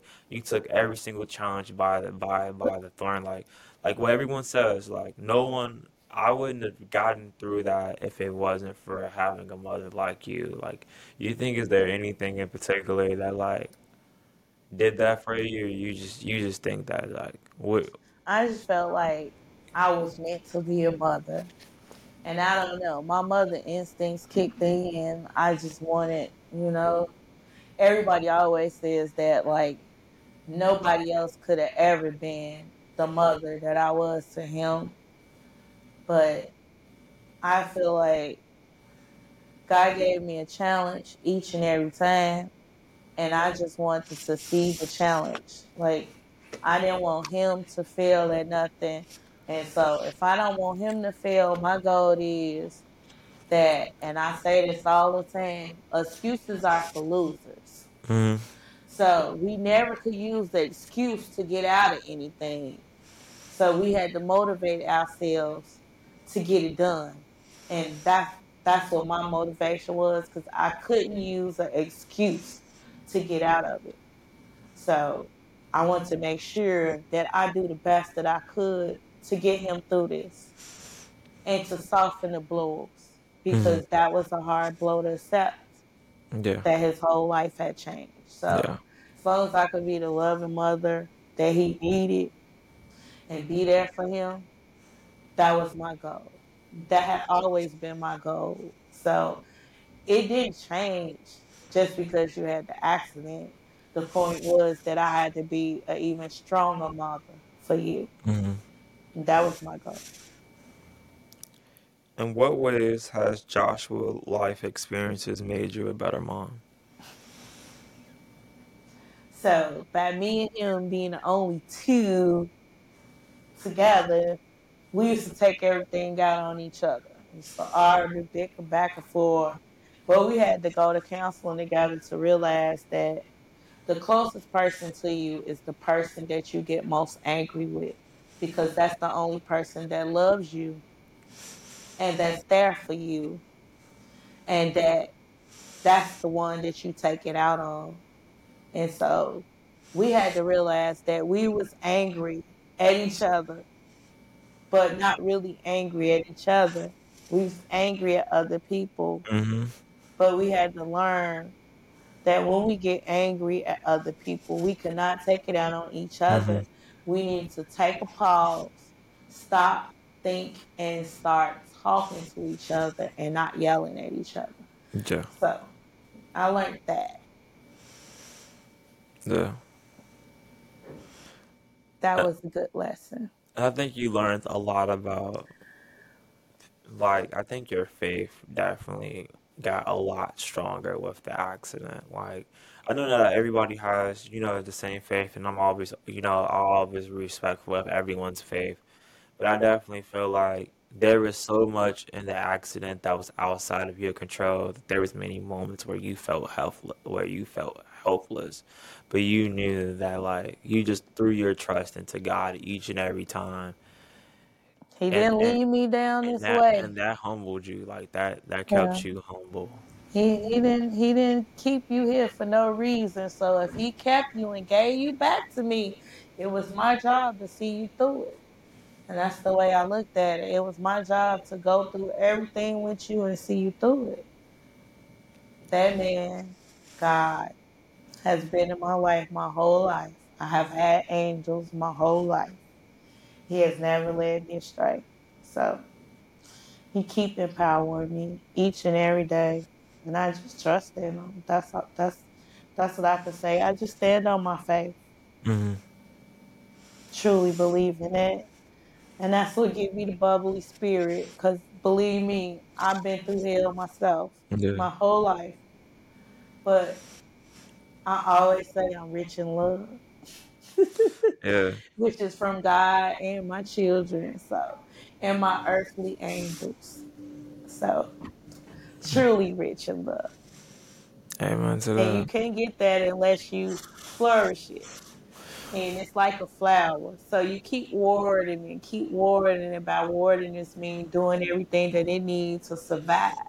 Yeah. And so I kept watering his dirt so he could survive. Amen to that. Now look at them roses behind you. That's why he love roses now. Yeah. I'm gonna get to the roses in a minute. Um, but the last one is just they said no question, but thank you for being an awesome mom and raising a hero. I'm thankful that I have him in order to be a mom too, you know. So he's a blessing to y'all, which he's a blessing to me also. Like he Mm, keep me going every day. Like I call him when I have bad days say, "Give me some good. Tell me something happy. Make me happy." Because this year has been really hard for me. mm-hmm. And at the end of the day, my baby, when nobody else was there, he was right there with me, helping me through my sorrows of losing my dad and my sister. Yeah. So he's my hero also. Just as well as I'm his hero, Yeah. he's my superhero to me. Yeah. And that's what I'll say to that. All my kids are angels to me. God gave them all to me for a reason and blessed me with Yeah. them. So that's the way I always felt about them. And So to mistreat God's angels is kind of bad. So that's the way I look at it. So just fill them up with love and make them overflow. amen. I always think about like, um, you know, like there wasn't there wasn't many people who had a story similar to mine when I was growing up. No. and you know, or who were doing something that that, that I'm doing now. And I always remember, like, even like now, I sit here, you know, I've you know I've built AW, but I think about like you always wanted us to be better than you. We wanted to be just like you and Dad, but you wanted us to be better than you. And then it was like as I got older and like you kept saying that like over and over again, you wanted us to be better than you. In a way, like a lot of people who I thought was like my heroes, like they died to me in a way. Like I, I humanized them thanks to you. Like I had to humanize everyone. You didn't let me, you didn't let me let people get away with with bullshit, basically. Like you wanted me to see everyone that everyone has flaws and like to understand that like you might not should follow every single one because you might end up with their flaws is kind of like my gist of how I kind of interpreted. My my my way of growing up. Scooter's gonna have a different approach on how he grew up. But for me, like I just find it to be so unique. Is like you just like always you just straight cut and butter. Like I want you to be different than me. Like yes, you could be inspired by me, but I want you to be better. I want you to set the bar higher than how I set it. He's like, I don't want you to do anything similar than what I did because what I did wasn't good. But I did what was I did what I had to in that moment and that time frame. And you said if you could do it again, you would have did a couple of things a little differently. But you did not want us to like follow in any of you or dad's footsteps. You wanted us to mold and to be our own person for sure. When because y'all have your own identity. And so to be like me would be like low.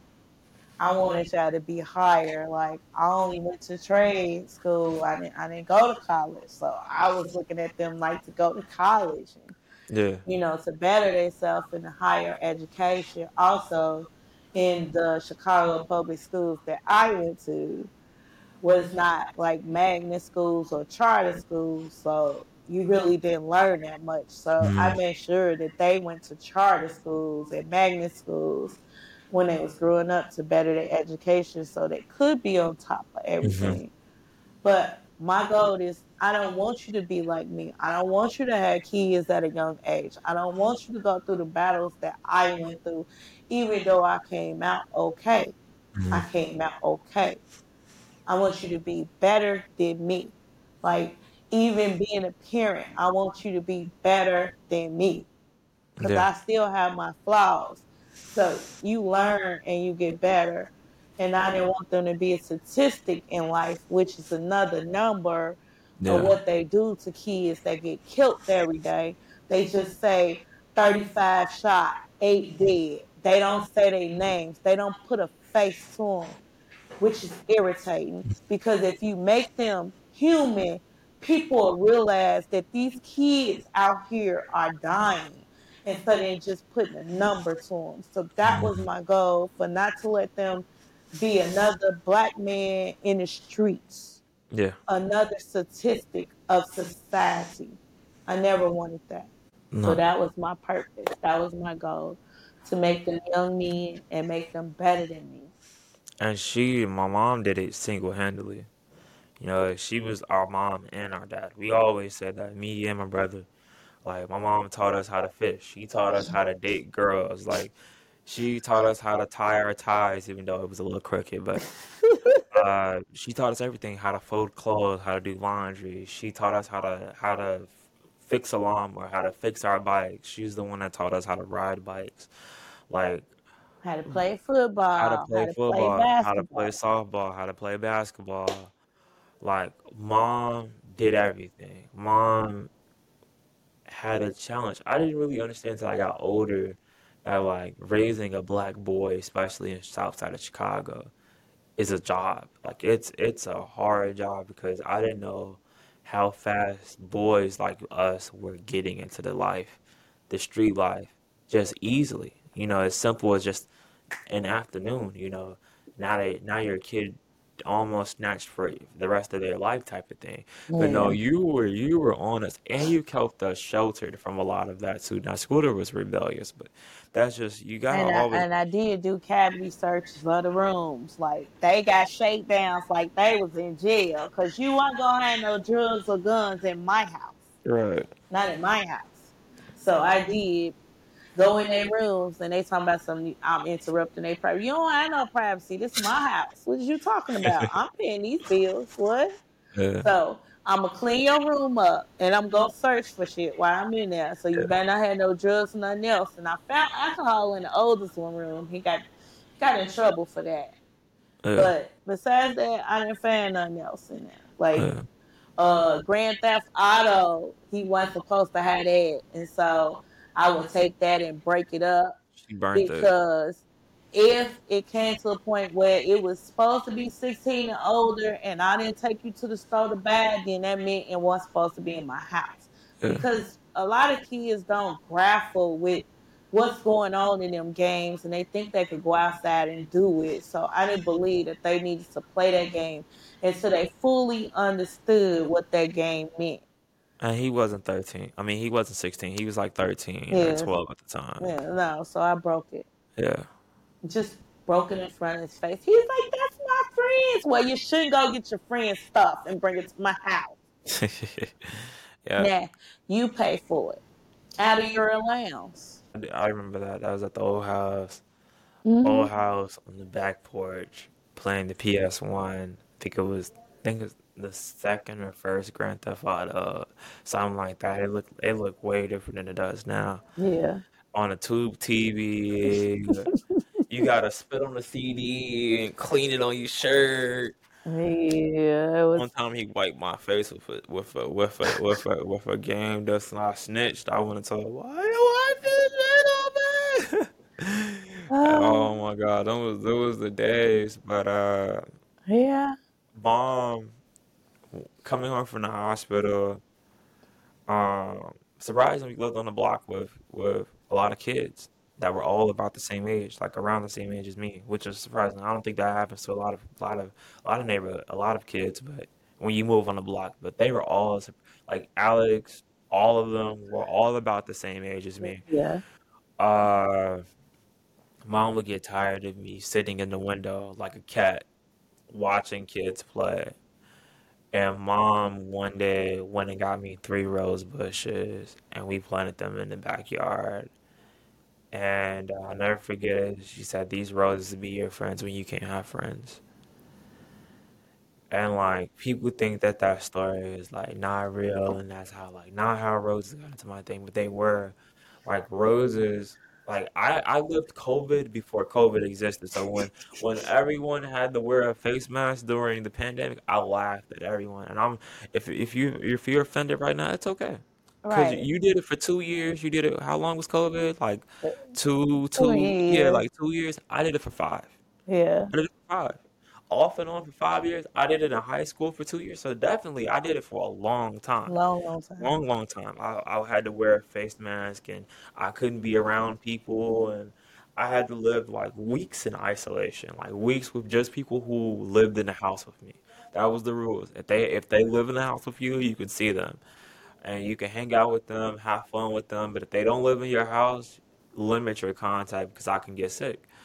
Right. So what would you like? So How? the roses was like they always bloom and they always beautiful. But a rose bush, you have multiple blooms. So my idea was that we could plant them. They could be his babies, and he could watch them grow, literally, because they were stumps when we planted them. hmm They wasn't live like bushes, so he could literally see them come to life. Like because every other month he was having another surgery, so he was back on quarantine. So he would literally be in the house. So the way that he could be outside is he came outside with us, but he couldn't interact with some of the kids sometimes. So he could stay in there and he could literally watch them grow. And that was amazing to me to know that he loved plants anyway, because he loved helping me plant because that's what I do. Like I, I make flower beds and everything. But I thought roses would be the best flower for him because he had multiple blooms and they bloom throughout the year. hmm And so, and he had multiple colors. So, if he had multiple colors and multiple blooms, then like in the midst of his surgeries and everything, and he come back home, he'll have something new to stare at because it'd be new blooms. hmm It'd be new roses there instead of just a dead plant hmm that already bloomed that he didn't get a chance to see. hmm So that's why I picked roses because there was multiple blooms and it was multiple flowers. So if he missed a section of them growing, then he'll see the other section grow. And that's why I picked roses. And what do you think now? Like it's it's ten over ten years later, and I'm using roses and what probably way differently than you ever thought that I would use roses. So he do have a, now has a rose garden in the backyard. Yes. Nice, pretty rose garden. So I make sure we take care of him. And, and guess what? He get to look out his bedroom and Yeah. see his roses again. Again. So that's the way that goes. But to use them as healing, it makes me humble and sad that I was able to get him something to look up to and to look forward to growing and see life in it. hmm And now he just loves the way roses are, which Yeah. it, it humbles me and touched me in the heart about it. And, you know, I consider everyone in the community. I consider all of us a rose, and we're, we're thorny. We some of us have more thorns than others. Some of us have, you know, stronger backbones, and I feel like, you know, we're always going through these seasons of wilting and growing, but then there's going to be a season where we don't blossom at all. Right. I've had a couple of those with the roses, Right. but then they come back one year and they're just more beautiful than I ever remembered. And I definitely think of us as humans that same way. And that's a good way of looking at life. That's just that's why it humbles me because that's that's an excellent way of looking at life. Like some years are good, Yeah. Some years are bad, some years we a little thorny where we Yeah. fussing and, and arguing and fighting with each Yeah. other. And then other years we just beautiful and looking like the beautiful, gorgeous rose that it is. So Yeah. and it's amazing like how many colors you can get and Yeah. what different sizes. Like you could get the little bitty tiny roses, or you could get the big roses, or you could get the rose bush. Yeah. So we actually had one little stem that came out the bag, and that's what we had to plant. Yeah. And so Lily, to watch them grow from just nothing but a thorny stem Yeah. all the way to a beautiful big bush. That took over the whole gate. Yeah, it took over the whole gate, And he learned how to feed them, Yeah. water them, and prune them and take care of them. Yes. So that was his job. So uh, that was my way of getting him out the house because he had to take care of his babies. Because sometimes he never wanted to come out the house Yeah. with me. So he loved helping me garden. So that was my way of getting him outside to help me garden. Then once he got used to being outside, then I started getting the kids to come down and play with him.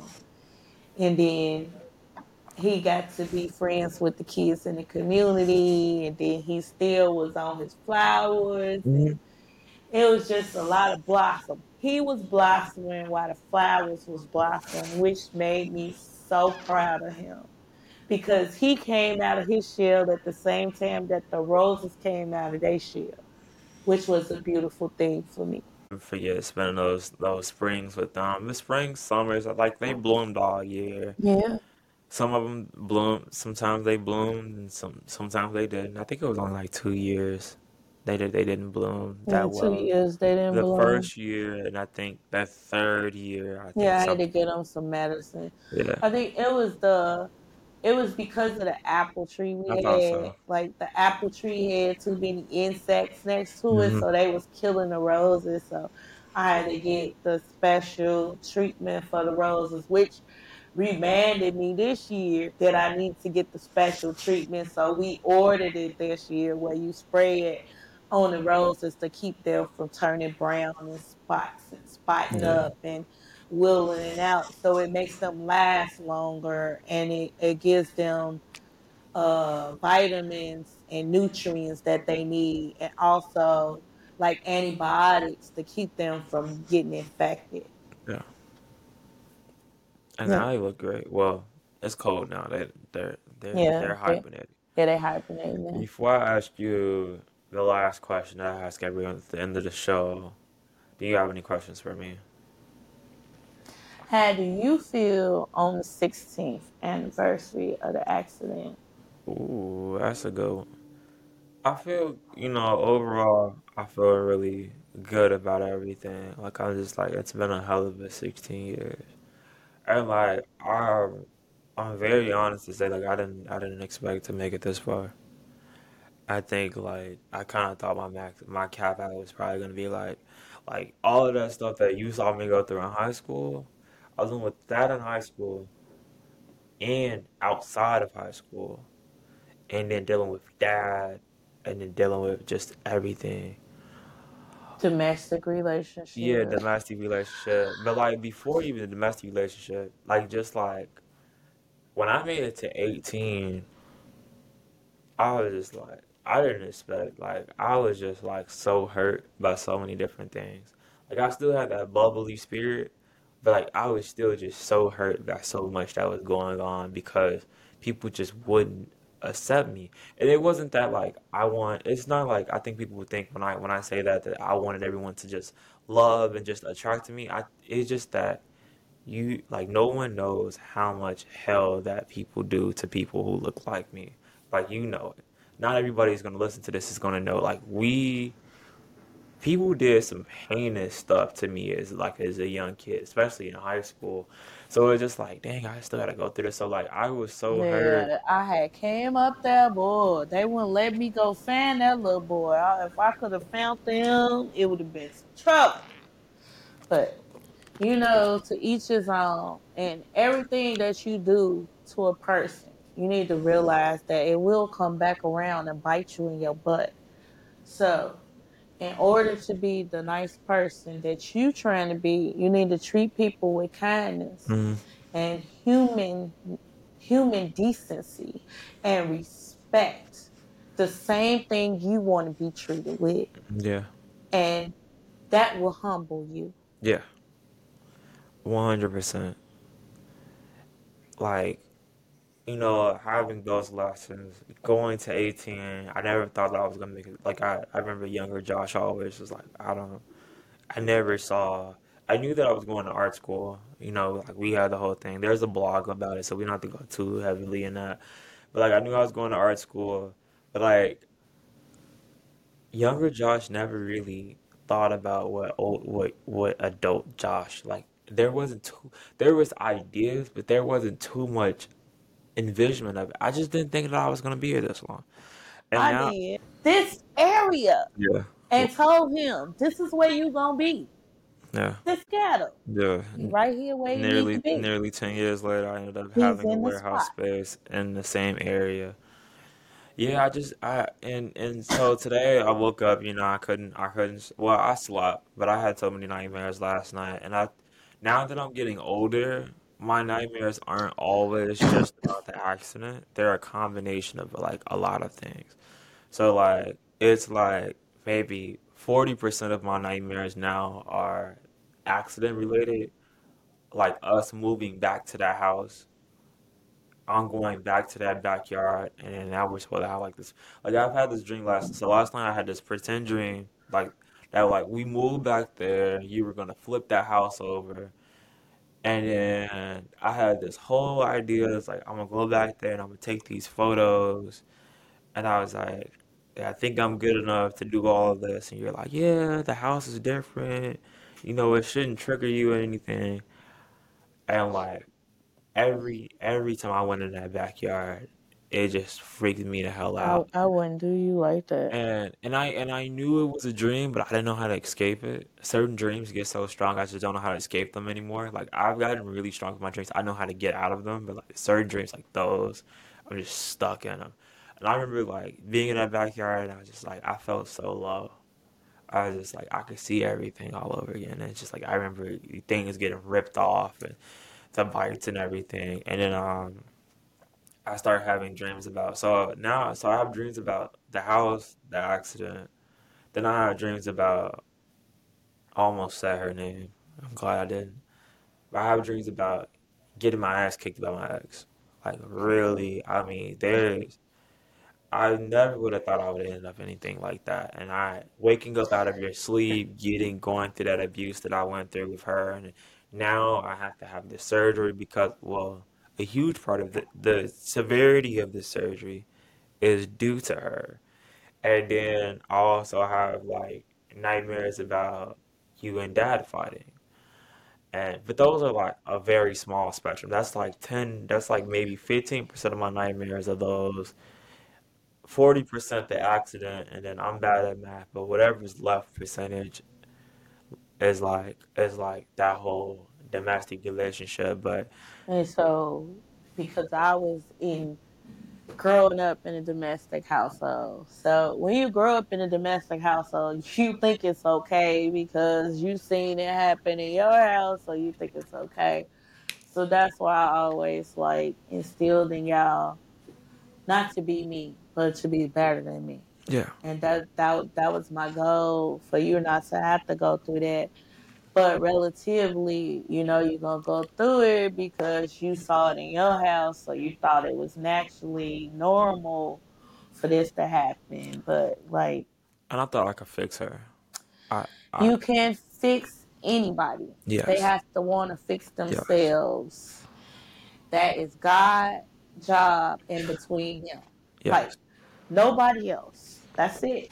That's the only people that could fix a person. Yes, You cannot sit there and think in your head that you can fix somebody. yeah, You cannot fix somebody. no, They have to want to be fixed themselves. They have to figure out that they have something wrong with them. You know that something wrong with them, but in most cases, they do not know that it's something wrong with them. You know, so in order for them to know, y'all need to go to counseling. And it's not okay to hit each other. It's not no, okay to fight. Domestic violence is not okay. yes, And so that's why I always wanted y'all to be better than us. yeah. I sit it on a good note though. Like I feel really good about today. I'm wearing all white for a reason. Uh, I thought about this yesterday. I, I didn't know it was snowing. I didn't know it was gonna snow today. I don't feel, I don't watch the weather anymore. I stopped doing that for some reason. Um, long time ago. Like I just go out. I just wake up and I just be like, oh, it's sunny today. It's kind of I've been missing the sun. yeah, I like the uh, yesterday the sun came out. I stuck my face through the curtain just to get some of the yeah, sun. I just wanted to feel the sun on my face. It's just yeah. something about the sun. You Sun, the sun is it. the sun is the sun is hopeful, and there's a lot of, and I, I, I metaphor the sun a lot is like, you know, there's a lot of cloudy days. I think like it, could be summer, it could be really hot, it could be you could be living in a place that has 90% sunlight, but like it doesn't matter to someone who struggles with mental illness. My idea of that is if you couldn't get no sunlight to make you happy, turn on your favorite song and be as goofy as you could be dancing around the house. I don't care if you can't dance, bounce. Yeah, And that will lighten your spirit up. it will. It will, It will. because that's what I do. That's what that's what she made me do. Yeah, it, it just it just Yeah, helps. It just helps. That's just just a yeah, little something that helps. yeah, That's all. That's yeah, all. And I always say go to your happy spot. yeah, Like your happy spot could be an island, a beach, yeah, somewhere beautiful. Imagine yourself there. Because I always imagine myself laying out in the sun on a beautiful beach or somebody bringing me a coconut drink with the umbrella in it, right? With my big old hat on it, and I'm enjoying myself in the sunlight when I'm doing yeah, the goofy dance. You know, that's yeah, that's what I be envisioning. So that's how I keep it going and keep it sparky. That's definitely how you like you, you used to always make me play me. I listen to did I tell you like Spotify said I listen to 129,000 hours of music this year alone, like 2023. Yeah, because you were sending shots out to your your people Yeah, yeah, yeah. Some of the some of the artists I listen to, but uh, every single year I always like to reflect. I look on like the last 365, but this year I think when I hit 15, 15 was huge last year. But like now looking at this year, I'm here in this space. I built the community off of my story. And now I look back and I'm like, because I mean, this is potentially the last month in this in this space until I till I heal from my surgery and come back. So like it's kind of a little bit of a It's a it's bittersweet yeah, yeah, it's a moment. bitter it's a bittersweet moment. And so like as I see it as it's like potentially the last month, I'm looking at like I built the legacy. Like and and the I mean that legacy is gonna keep going, but like when I woke up this morning at three and I was like, man, I hate these fucking dreams. Like I was just like I can't stand these damn dreams. Like I, I hate how it comes every year around the same time and it's like there's really no way to really avoid them. They some years are better, some years are worse. Last year was definitely heavy. This year is definitely a lot better than last year. I definitely can say that. Because this year I'm not using edibles to help me sleep. Um, think I can. I think I'll make it through. But um, I love the fact that like if I look back, there's so much hope.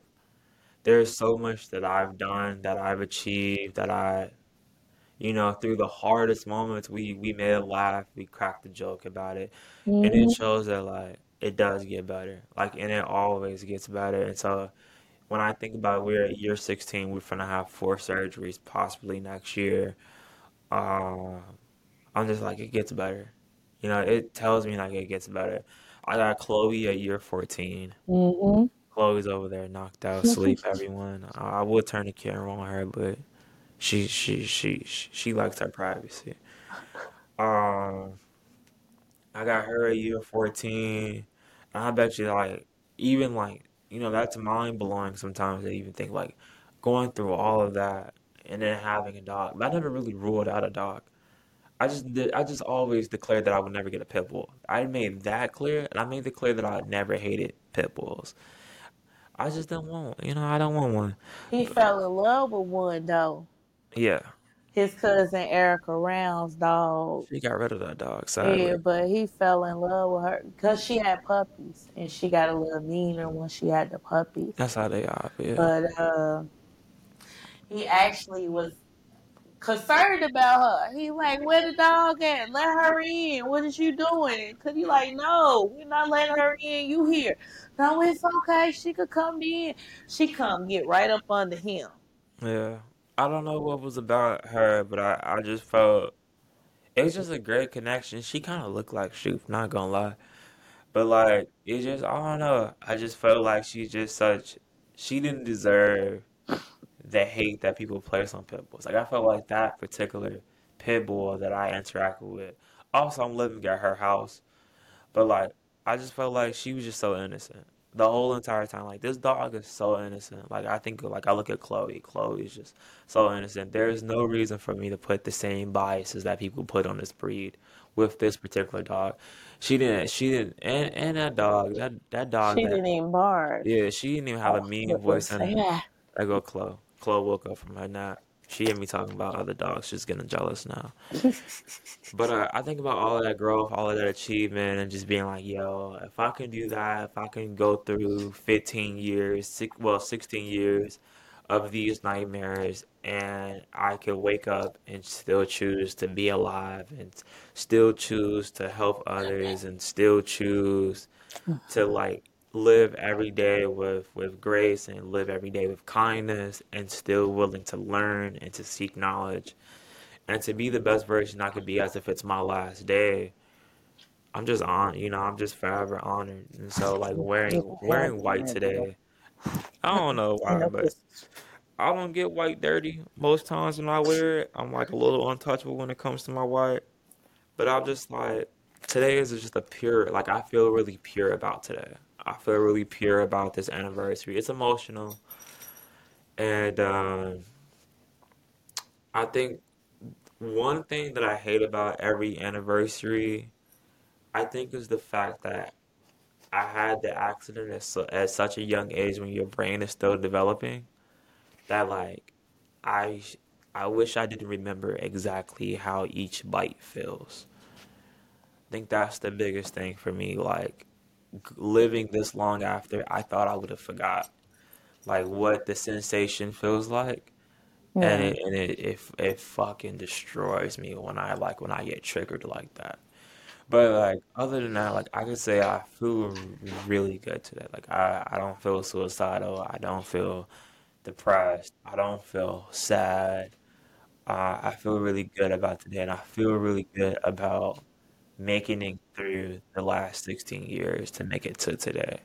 Because there's many times where I wanted to give up, where I tried to give up. I had two suicide attempts. I had so many bad things happen to me in my life that happened after the accident. The accident was really just a start of bad things. Right. Losing my nose, like losing, you know, all of that stuff. Um, I mean, the family broke up and the family broke up in half, and all of that stuff. And.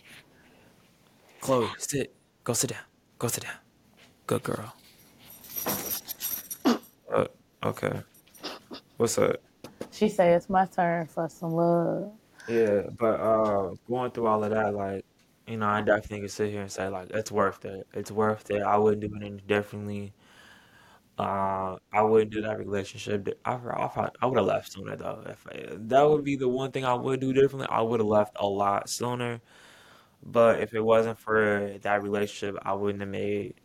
I wouldn't have built this community and a whole lot of stuff. I probably wouldn't have Chloe. I'd probably still be in an expensive apartment because they don't like dogs. So I wouldn't have Chloe. So everything works out for for a For a reason. reason. It's just it's hard to see it in the moment that is worth that it's worth it because you're going through so much. And I also said like when someone's like if someone went through something hard right and they're still dealing with it right now, like if it's still fresh blood, to not say that, oh, you're gonna find the reason in this later, I I think that's like bad advice to say up front. Mm-mm. But like if you say that like later down the road, like a year later or a few months later, like, hey, there might be a lesson learned there. That's better. That's better. But like saying it the same day or the Well, day of, you I you think take it as a lesson Yeah. And you learn from it. It's it's a lot that we have to learn from. So And it's optional. everything is a lesson in life. hmm But each and every time you just learn from it and grow from it, from your experiences. Because each experience of life is experience that gets you ready for the next part of life. Not to say like the attack was an experience. It was just the way you was gonna come out of it, which makes it a lifelong experience. And then you could like share your love and your gratitude to other people to make them humble and feel great about themselves.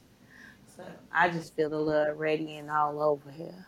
Oh yeah. So My last thing before you go for the day, um, before you go go out and go to work, and I'm gonna edit this and try to get this out today, is um, what advice do you have for someone who's who's struggling and who's going through a hard time or having a hard time seeing that hope exists?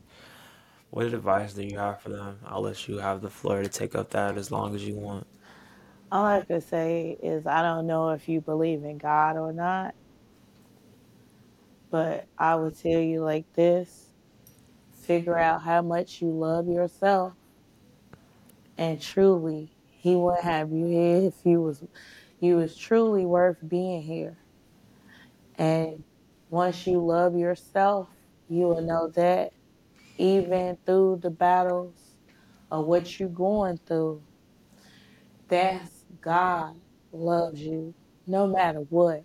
If you can't say in your mouth that nobody else on this earth loves you, when He held you in His arms before He sent you down here to your parents, He knew what you was gonna be, and He has love for you. Mhm. And so you need to get you a little help, find a buddy or a friend to talk to, Counselor. counselor.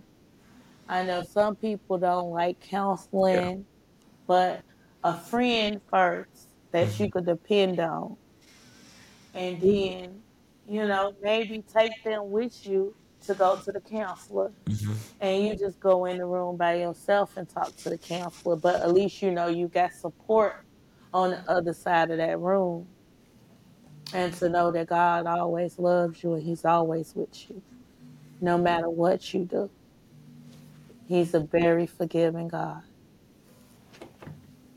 Yeah. And that's the way I look at life. Or find some roses and plant. Because roses make you feel better too. Yeah. Like, and some saying I buy myself roses and I buy Josh roses just to smell them in the house, just to have them in the warehouse. So you could look at something beautiful. And then you got something to take care of, you know, you, you got other things to do. So it's a blessing that you're here with us. hmm It's a blessing that you know that somebody loves you. And I would just say, tell yourself, it's worth being here. You are worth being here. And it's one second, one minute at a time. Yes. And that's all you could do. And to know that you are loved, hmm Forever loved, forever loved. regardless of personal characteristics, regardless of challenges, regardless of how much you mess up, you're Now, you're you're you're alive. He's a very forgiving God, no Yes. matter what you do. So love on yourself. If don't nobody else give you a hug, take your arms, wrap it around you, and give yourself a great big hug and say, you know what? I love you. And that's what you need to do. I do it every day when I wake up and I tell God, thank you for waking me up to give me my breath and my body, for me to continue to do his work that he need me to do down here on earth. Yes. Until he calls me back up there. Yeah. I'm gonna continue to do his work. Yes. And that's the way I feel. As I appreciate you asking me, little old ma, to be here with you. But look, when they had their gra- when they had their kids, I'm not gonna be grandma. I'm Nana. I just want y'all to know that I'm Nana. so you want the community to call you Nana from that point on, or you want them to still call you? No, I could be mom, but. I'm just saying when when y'all had when they had their kids, I'm gonna be the Nana with the wisdom up there. Okay. All right. You know, that's what I'm saying. Because, you know, most of y'all know Nana as being the loving one, the one that comes to you, the one that takes care of you, that looks out for y'all. I am a Nana. Already, even though I ain't got no grandkids yet, but I'm a Nana. Yeah, Nana. Mm-hmm. Yeah. Well, that wraps it up. Uh, what is this? Two hour episode. Um, the Healing Hearts podcast on this very special day. Um, and you know thank mom for coming through. This is actually her idea. Uh, I usually don't plan out what I'm doing for that for the anniversary. I usually do it like last second what I what I'm gonna do. But it was her actual idea to for us to have this day to have this conversation. It's conversations that we don't have enough of regarding regarding white elephant in the room convers like topics regarding mental health, regarding you know how do we how do we talk about trauma safely? How can we safely support one another? How can we support safely show up for one another and be there through the hardest times and kind of figure it out together. And so I hope you all learned a lot from Yeah. us, learned a lot from what we're talking about, and um, mom will probably be back again. yeah, Knowing knowing her, she'll be back. I'll be back. She'll be back. There's no I in team. It's always the E right there. So it's a we. Yes, That's what we do. There's no I in team. And teamwork make the dream work. yes. I love you all. Hope you have a beautiful rest of your day. Thank you for listening to this episode of the Healing Hearts um, podcast. And also leave a like, share, follow us, share it to everyone in the world. Um, let more people listen to the listen to us. And this is our story. Um, two separate sides of the accident, but the same team. You know, the same team going through it, through through and through. And for those of you that, that didn't believe me, hey, there there goes the person that witnessed everything, and she backed up, she backed me up. So God bless y'all. May y'all have a good rest of y'all day and happy holidays to everyone. Bye yeah. bye.